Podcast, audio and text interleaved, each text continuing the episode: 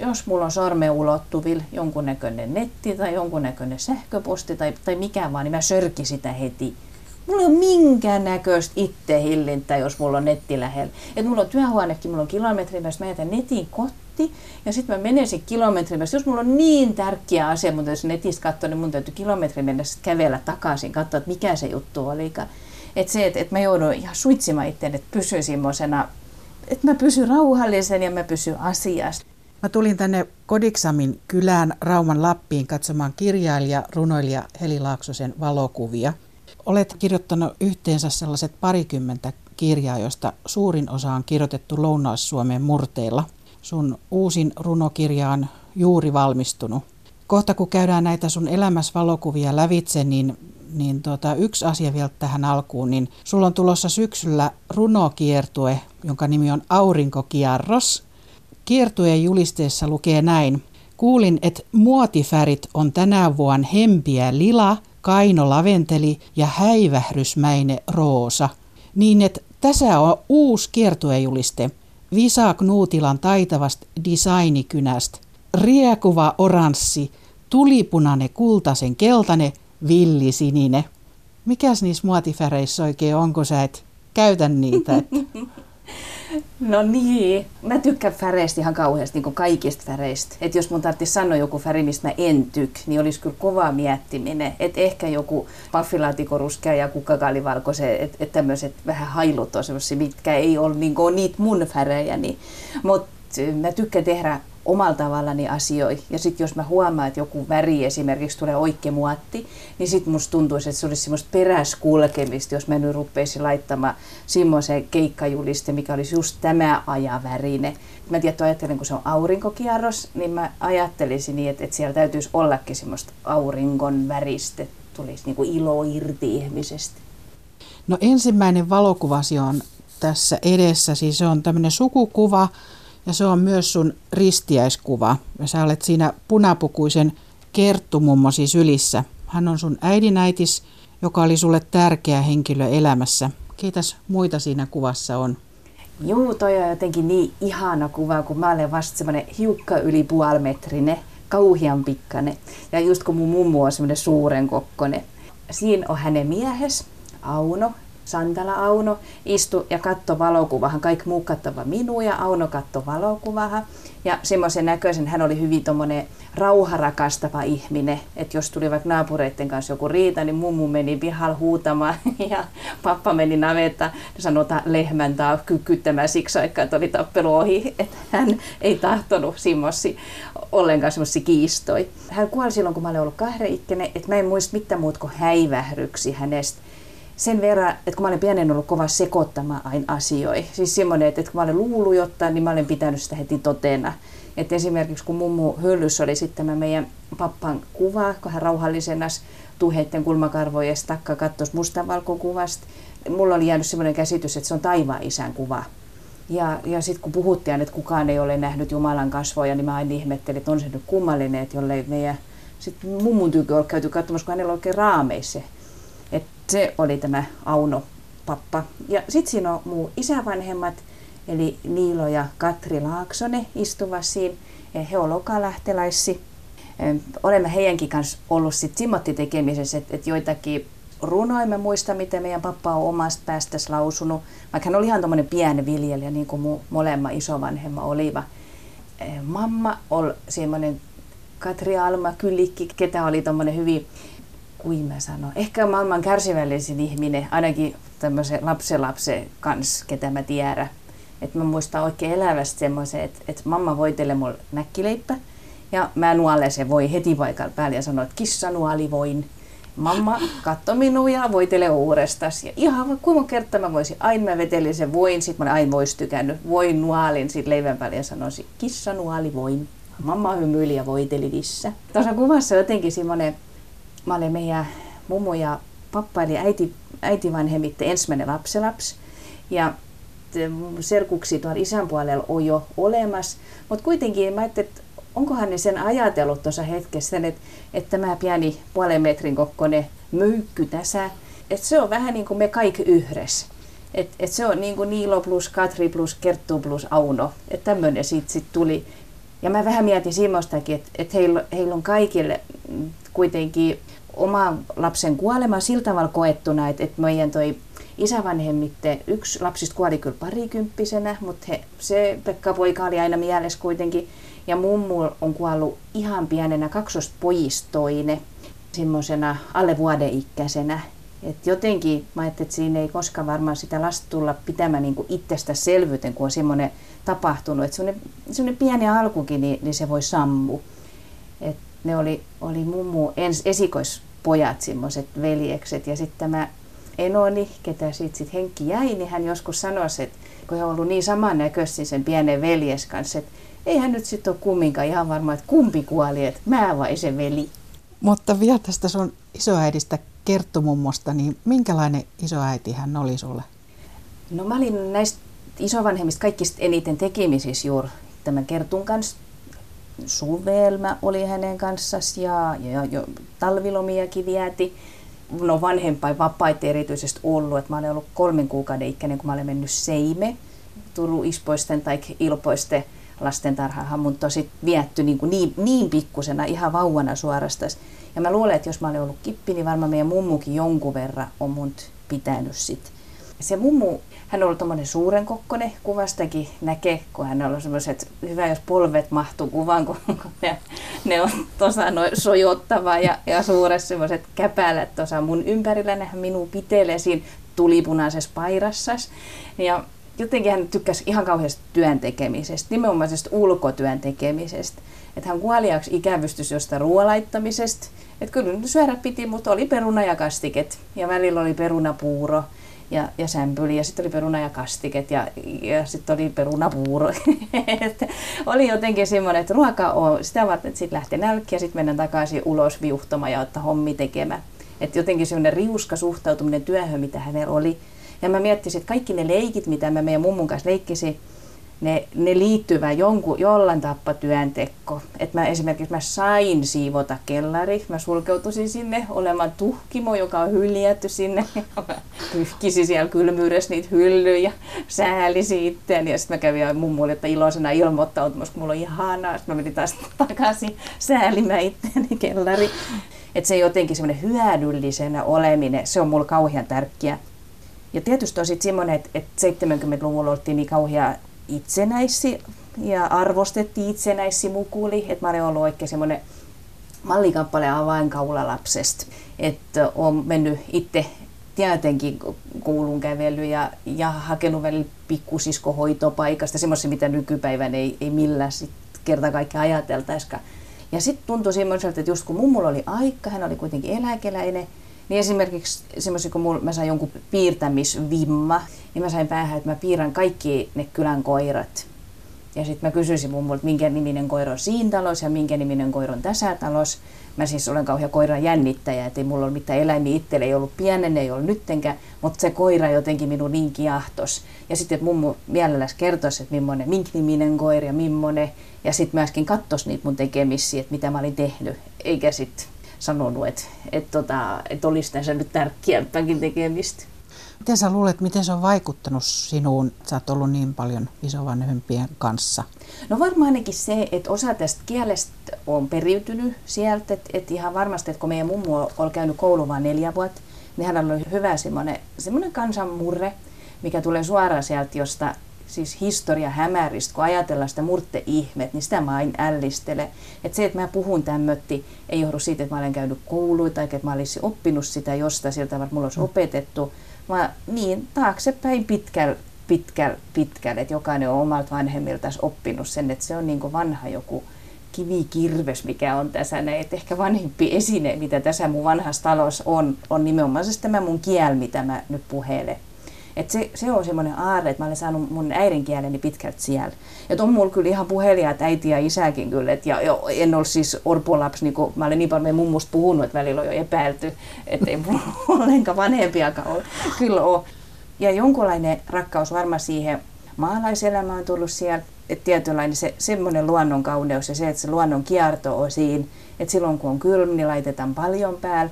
Ja kun häikäisee, niin pistetään hattu päähän, että pyritään niin elämään se myötäsukaisesti. Sen luonnon olisi mukava olla mun kanssa ja mun olisi mukava olla luonnon kanssa. ja varmaan semmoinen historia, rakkaus yleensäkin se, että kun mä näen tuommoisen pönttömuuri, niin mulla tulee kauhea hyvä ja turvallinen miel siitä. Ei, ei ilmalämpöpumpusta niinkään. Missä sun vanhempas sitten oli, kun sä olit Kerttu-mummon kanssa paljon? Ei, joo, meidän äiti oli töissä, oli toi tyksis, että hän on ollut toi hoitajana ja myöskin kotisairaanhoitajana sitten uudessa kaupungissa vähän myöhemmin. Ja mun isä on opiskellut milloin Orivede-opistossa ja, ja tehnyt sitten semmoisia tämmöisiä tota, kauppamiehen töitä. Joo.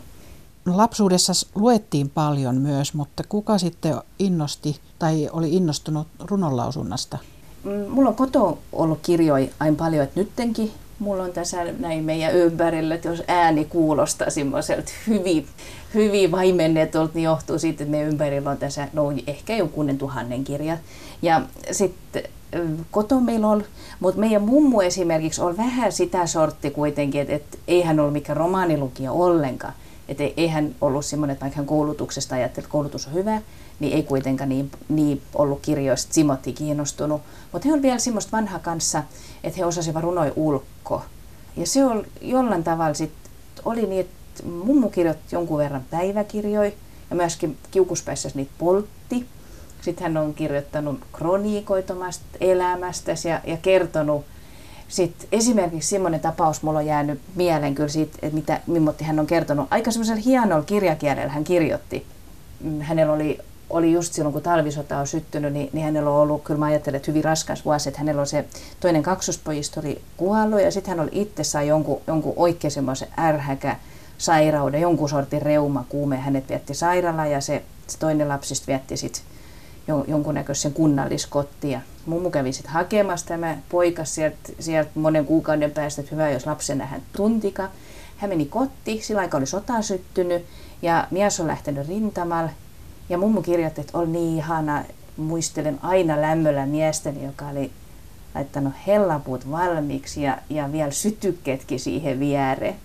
Et jotenkin niin semmoinen, että et voiko sen ihanan rakkauskirjat laittaa, kun ajattelet, että kun mun, mun nuori rouvani tulee kotiin, niin, niin silloin klapit tässä valmiina, se saa äkki lämpimäksi. Semmoisella tavalla hän osasi niin kirjoittaa, niin tajus sen, mikä merkitys tuommoisella asialla on. Et se on varmaan yksi malli siitä kirjoittamisesta. Ja, ja toinen tosiaan sit se, että mun pappakin on lausunut kyllä erilaisia luontorunoja ja sitten semmoisia lapsille sopivia runoja. Hyvää huomenta punahilkka, miltäs maistuisi kahvitilkka. Tämmöisiä ja hyvin, hyvin eläytymällä ja yhtäkkiä noivaa. Et ei, ei minä Simot, että hän olisi noussut sit tuolilla seisomaan ja lausunut, ihan, että se kuuluu se runous siihen, siihen elämään, että tähän, tähän hetkeen se sopi hyvin. Minkälainen oli sun lapsuuden kotis? Mä olen asunut niin pienen ain lähiöissä. Ja mä muistan sen, että, että mä aina sieltä, että mä silloin jo ajattelin, että ihmisiä ei kuuluisi tämmöisessä betonilähiössä assu.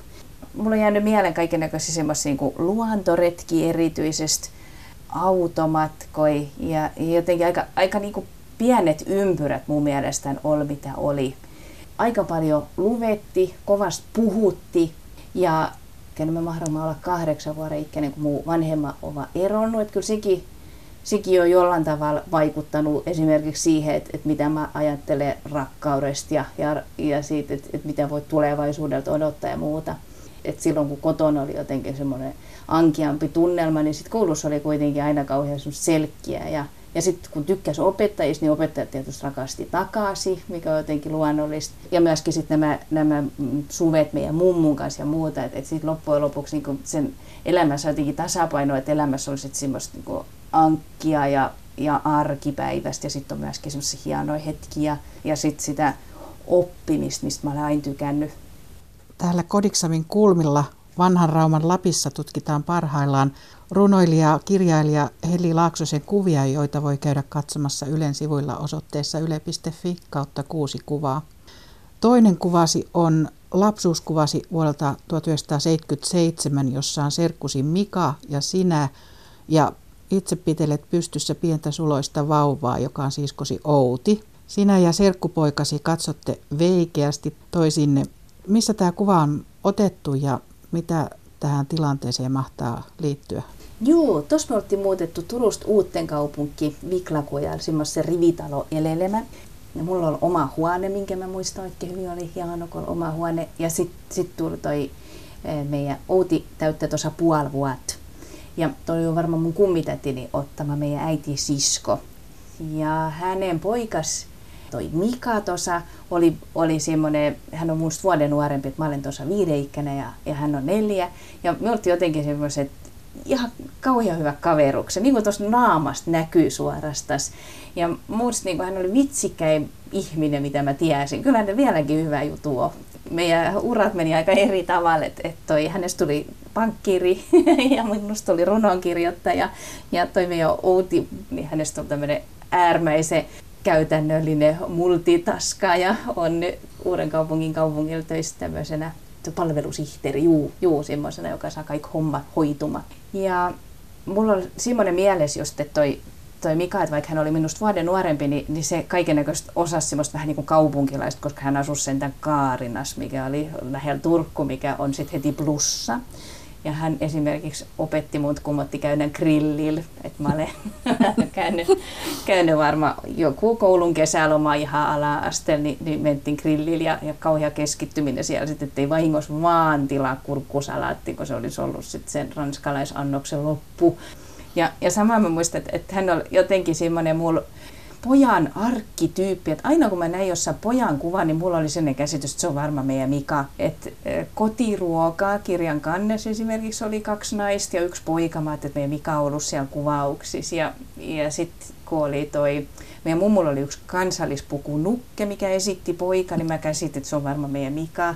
Myöskin Mikaelin kirkko Turussa, mä ihmettelin, että mitä se on voinut tehdä, että se on saanut Hirko Mikael, miksi mun nimi? Mutta mut, no kumminkin hän ihailet, kyllä mä hänellä soin senkin, että hänellä oli oma kirkko. ja myöskin sitten toi, eh, hän opetti mun sarjakuvia, se otti lukemaan, hänellä oli tietysti korkeajännityksiä, eh, mutta sitten eh, esimerkiksi Älli ja Tälli-sarjakuva, mistä mun tunt, musta tuntuu, että mulla on vieläkin mun näytelmissä niin ottaa Älli ja Tälli-sarjakuvissa. Ei nyt mitään suoria lainauksia, mutta jotain semmoista hullu huumori. Minkälainen sisko sinulla on? Outi, meillä on viisi vuotta ikäero. Mä ja Ode, me ollaan jokseenkin niin, kuin, niin, kuin niin päinvastaisesti, että välillä me niin kuin ihmetellään kummatkin, kumpi meistä on löydetty. Hän on sellainen, sellainen tumma ja nopea ja sporttinen ja järkevä ja järjestelmällinen. Ja mulla on just sit semmoista, että, että mä en niin kuin mitään pahempaa tiedä kuin jumppapalloja. ja, ja unhottelen kaikkia, mikä ei pysy järjestyksessä. Et esimerkiksi mulla on kiertuei, se on niin suuri semmoinen ei pelkästään apu, vaan jollain tavalla sinne tukijalka, että mulla on joku, joku järkevä ihminen, joka tuntee kelloja, tuntee rahaa esimerkiksi, kun kirjamyynnissä olla ja, ja Ossa niin sanoi, että nyt tarvitsisi lähteä, jos aiotaan ja, ja laittaa vetoketju seljan takka kiinni, kun mä olen pyhältämässä lavalle. Hänellä on kolme flikka ja se on ollut myös aika hauska seurata niiden kasvamista. Et, et yksi on niistä mun kummilapsia, hän on hyvin, hyvin tommonen outi näköinenkin. Mulla on vielä yksi sisar semmoinen, hänen kanssa me ei, ei sitten olla asuttu koskaan yhdessä, mutta et isä seuraavasta liitosta, niin semmoinen Ronia sisko, että mutta ei olla niin, niin paljon tekemisissä. Se on kuitenkin erilaista, että, että kun kasvaa siinä perheessä. No kolmannessa kuvassa sä viimeistelet graduasi vuonna 2000. Istut työpöydän ääressä ja taustalla on todella reilun kokoinen mm-hmm. kirjahillu niin kuin tässäkin huoneessa ja sä hymyilet ilmeisesti tekstille, joka on sulla käsissäsi. Minkälaiseen hetkeen tämä kuva mahtaa liittyä? Joo, se on kirkas hetki. Mä olen ottanut printin gradu viimeisestä versiosta. Mä asun tuossa Sipos mummomökissä missä mä silloin se elämänkumppanini kanssa eleli. Ja se oli kyllä tosi primitiivistä asumista. Mä, silloin mä opetin tuolla Helsingin ammattikorkeakoulussa viestintä ja viron kieltä, mutta mummomökissä me elelti ja niinkin yksinkertaisessa mummomökissä meillä oli sauna ja huusi yhteinen naapurin kanssa.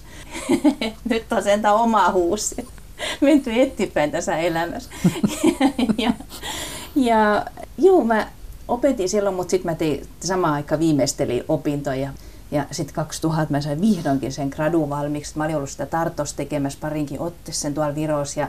Ja, ja jotenkin toi hetki on mulla niin ällistyttävä, että sanoi, että, että, mä, että kuinka on mahdollinen, että mä sain gradun valmiiksi. Että se on sillä tavalla tavallaan käänteen tekevä hetki ja se, että, että sitten mä vein sen painoon ja sitten se hyväksyttiin, että 2000 mä valmistuisin sitten suomen kielen maisteriksi. Graduaihe oli adessiivi Suomessa ja Virossa. Ja mulla on adessiivi mulla ihan ylivoimaisen lempisiä, siis se on tämä talolla, minulla tyyppinen sijamuoto. Mä tykkään Illalla niin, sillalla. Niin, mä tykkään niin valtavan paljon just siitä, että sen kaikista funktioista ja että joku kun sanoo hieno adessiivi, niin mun pehmenee polvet ja, ja pää ja mä pystyn ajattelemaan mitään muuta kuin kummonen muoto ja saisiko kaikki kirjoitettu se ylös johonkin, vaikka mä tutkikaan sitä, enää sitä asiaa. Että toho saak, eli mä olin siinä sitten jo 27 ikäinen, mä olin koko ajan kuvitellut, että mulla jää aina kaikki kesken että mä en saa mitään valmiiksi, että, että se, kun mulla on aika huono keskittymiskyky, ja niin mä olin tullut siihen tulokseen, että no mä, mä aloitan asioita ja sitten mä teen niitä. Mä olin semmoinen, tiedäks, pihaviriä. Se on minusta hieno pohjalainen sana, on, pihaviriä. Semmoinen, että se alku on semmoinen korskia ja reipas. se kun pääsee kulmantaan, niin en mä tiedä, mä mä jaksa. Tuon perhana gradu sit on viimein saa valmiiksi, niin mä jotenkin tajusin, että mä pystynkin saamaan asian valmiiksi, kun mä oikein koita.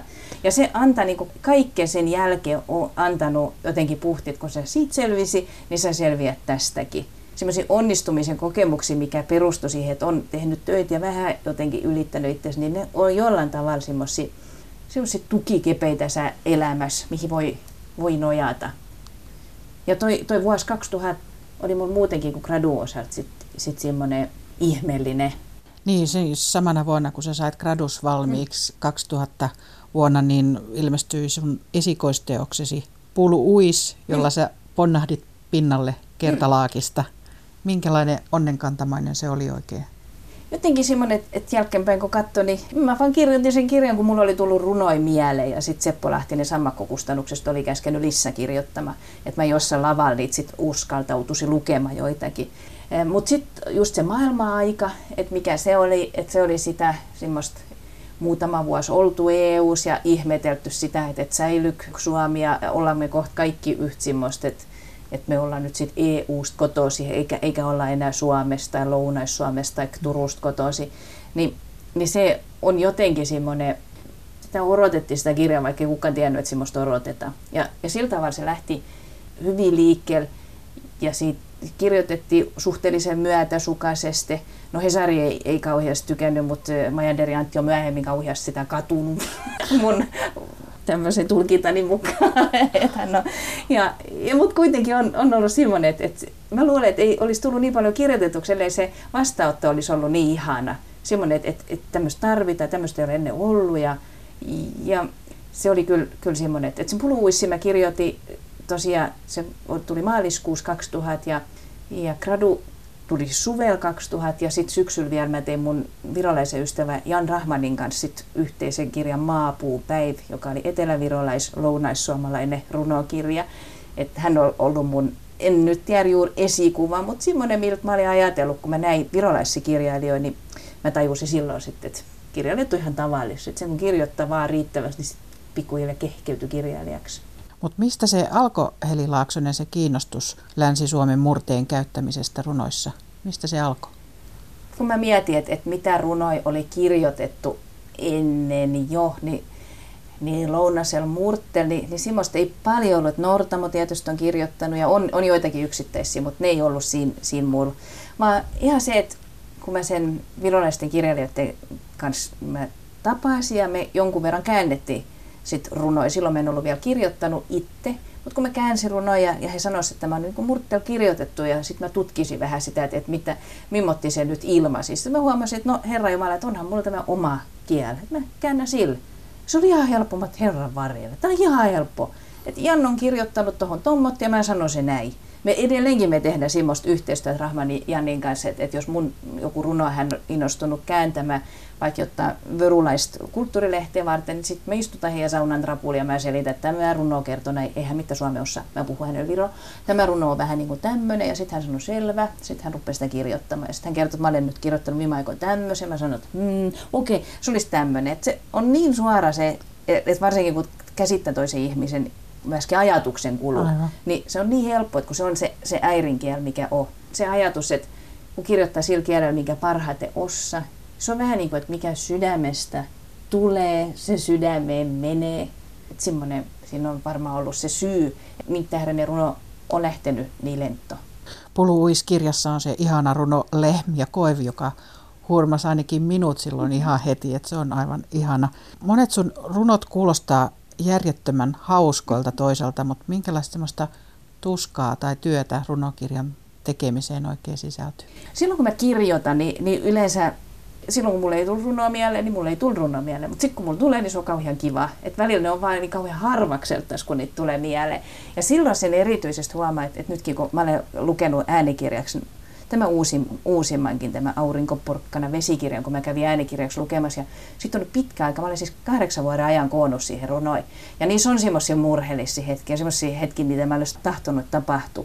Ja kun mä menen sinne äänikirjastudioon ja kun mä luen sitä runoa, niin mä en voi lukea sitä vaan niin, että mä nyt esitän tämän runo jotenkin, vaan mä muistan ne kaikki, mitä siinä oli, oli taustalla.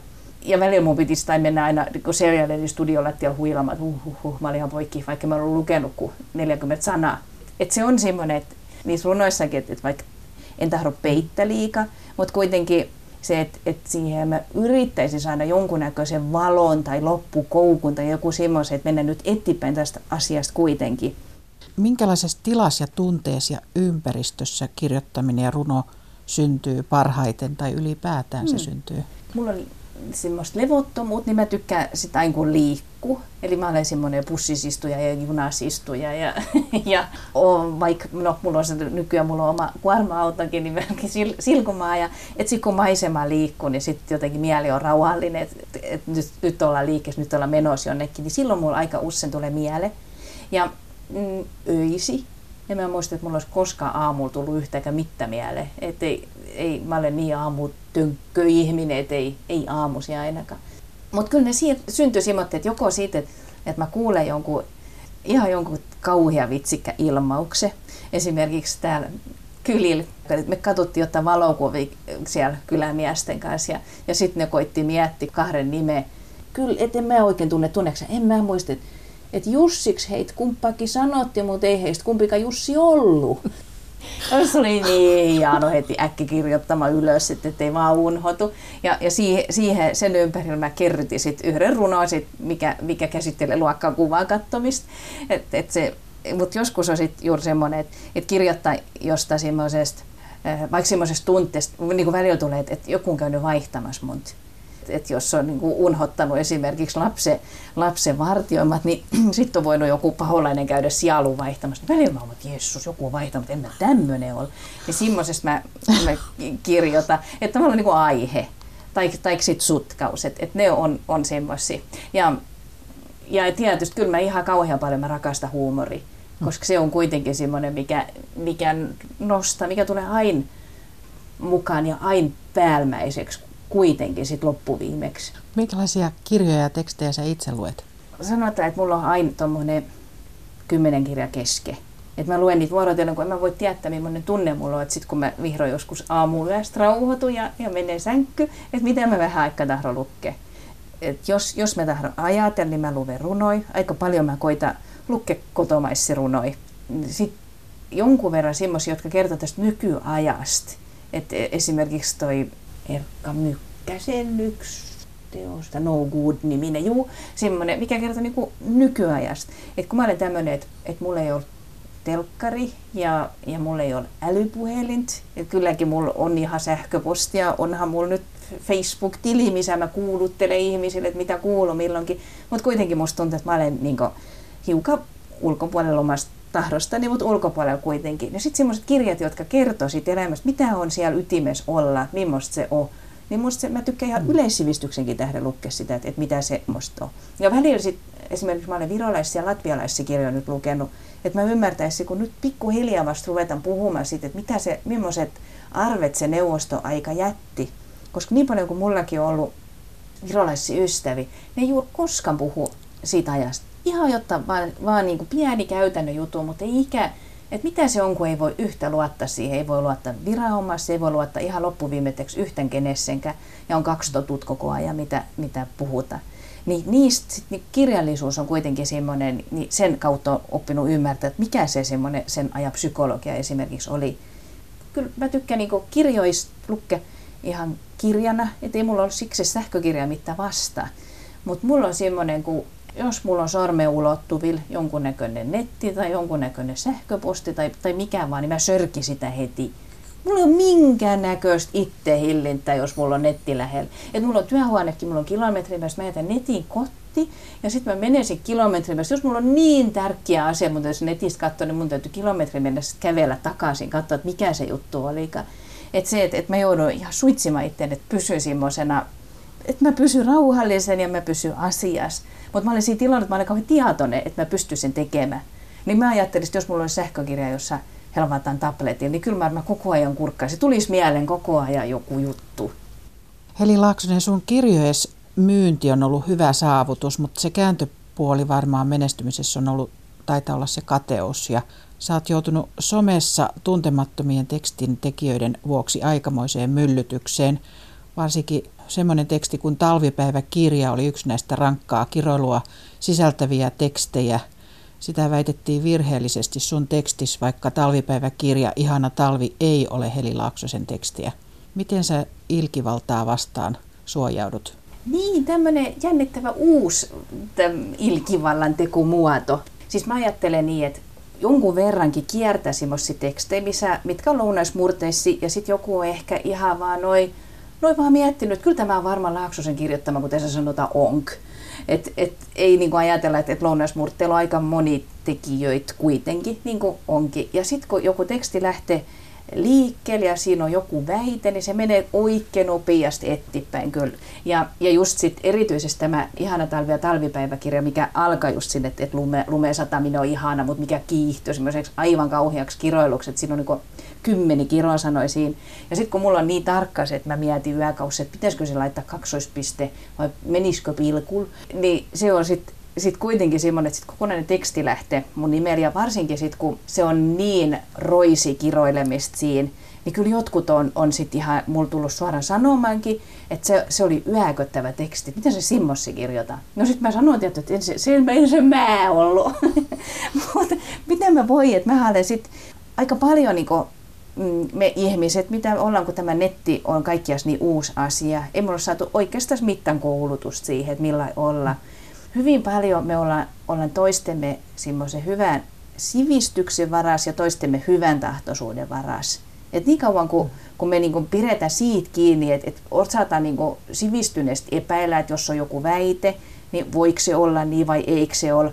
Jos mä en tiedä mikä se on, niin laitanko mä eteenpäin vai enkö mä laita. Ja toisaalta sitten se hyvän tahtoisuus semmoinen, että, tahto ajatella toisesta ihmisestä hyvää, eikä just niin kuin heti tuomitte jonkun, jonkun esimerkiksi huhun perusteella sitä. Muut ei oikeastaan voi tehdä. Että kyllähän mä olen sitä huhuilu Wikipedia-sivuilla, mä laitatutin sen, että mitkä ei ole mun tekstejä, mutta nyt just mä sain yhden Eläkeliiton kirjeessä oli mennyt, että kuten Heli Laaksonen sanoo tässä ihana talvitekstissä, että ehkä seuraavassa jäsenkirjassa lukee, että se ei ollutkaan Laaksosen teksti, mutta se on sitten jo vähän myöhäistä. Että, että se on, on semmoinen, ehkä ei pelkästään mun tapauksessa, vaan, vaan muutenkin sitä niin kuin suhtautu aivan toisella tavalla kirjoihin ja toimitettuihin sanomlehti kuin netti, mikä mun mielestä tarvitsisi olla luvavarainen että se olisi hieno, kun olisi semmoinen ajokortti ennen kuin sen saa lykätä mitään. No vuosi 2016 oli sulle merkittävä vuosi. Sä perustit silloin yrityksesi ja sitten olit myös vähän huolissa siitä, että runo ei enää ole se juttu, niin mikä siinä oikein oli? Sä ajattelit, että kyseessä on ehkä semmoinen kansallinen hätätila. Niin. Ihmiset ei lue. Kirjojen lukemisessa on, siinä on monta puolta. yksi on just se, että, että kun se on, on tämmöinen punnittu ja ajateltu muotoiltu, valikoitu tieto, se ei ole mitään sattuvaa. Useimmiten sitten kuitenkin asiantuntija sitä kirjoittaa.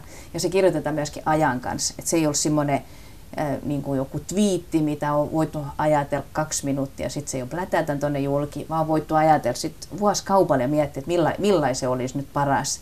Sekä tiedollisen että sitten tämmöisen kielen kannalta se on tosi hieno, että, että on olemassa tämmöisiä niin ajateltuja ja miten se kehittää eri tavalla lukke hyvin muotoiltui lausei kuin se, että, että nopeasti kirjoitettu mitä sattuu.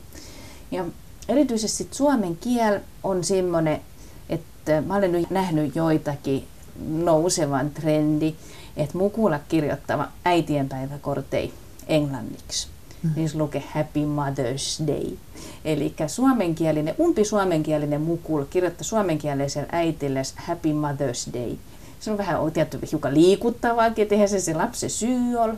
Mistä meillä on tullut tämä ajatus se, että että kun meillä on oma erikoinen tuhanssi, tuhanssi vuosi vanha kieli, minkä tähden se olisi vähempi arvone kuin sitten sit tämmöinen iso valtakieli, mitä me voidaan myöskin opetella. Se on kuitenkin meidän vastuu. Se on pelkästään meidän vastuu suomen kielen pysyminen. Ei siis kirjailijoiden vastuulla, eikä se ole mun mielestä säätiöiden eikä apurahajakajien vastuu, vaan ihan kaikkien meidän kielenkäyttäjien vastuu, että, että semmoinen, semmoinen kuitenkin säilyy.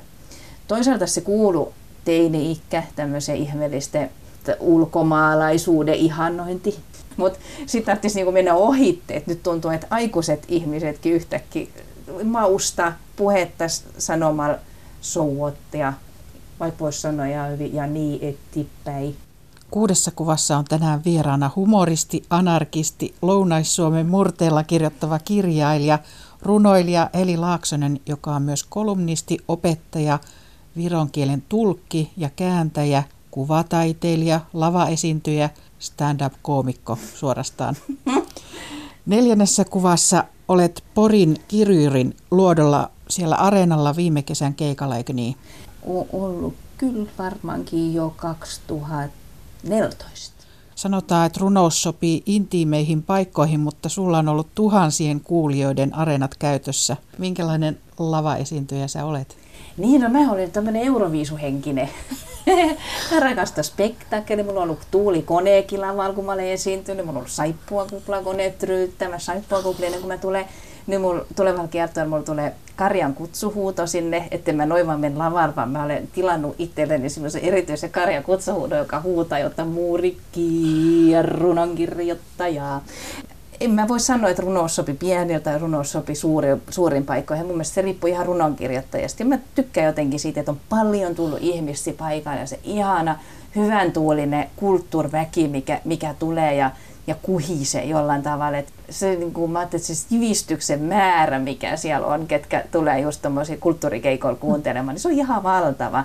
Mä saan mennä lavalle suhteellisen yksinäni, Mulla ei ole juuri mitään koreografia. Kässi mä voi hiukan heilutella. Mä kävelesin pöydän viereen ja sitten mä rupean lukemaan runoja ja kertomaan sattumuksia ja jutuja. Että et mulla kävi simmot toski ja tämmöt toski voitte kuvitella. Ja, ja niin, mä siinä puhun sitten puolisentoista tuntia. Tämä, mikä tässä kuvassa, Vallini Elina, mikä on semmoinen porilainen kirjailija ja esiintyjä kanssa, oikein sen pirtsakka ja hiukka samalla tavalla hullumielinen kuin mä, paitsi että hänellä on järjestelykyky. Sen takia mä uskalsinkin hänen kanssa lähteä tuommoiselle pienelle kiertueelle, osa me ollaan, ollaan sitten Porissa esiintymässä. Meillä on tämmöinen Sää, Mä ja Hentuliisa esitys siellä.